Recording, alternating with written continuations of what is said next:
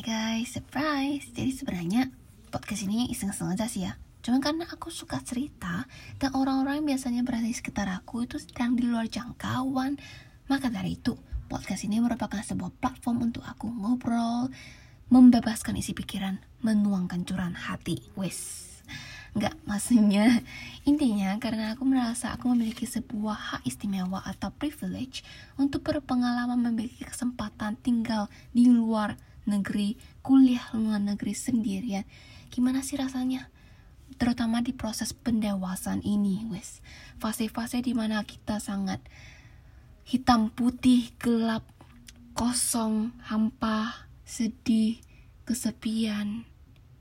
Dan di balik semua itu juga happy, free. So, Taylor Swift mengatakannya dengan sempurna. We are happy, free, confused, and lonely at the same time. Wow. So ya, yeah, semoga kalian bisa relate karena stories connect people.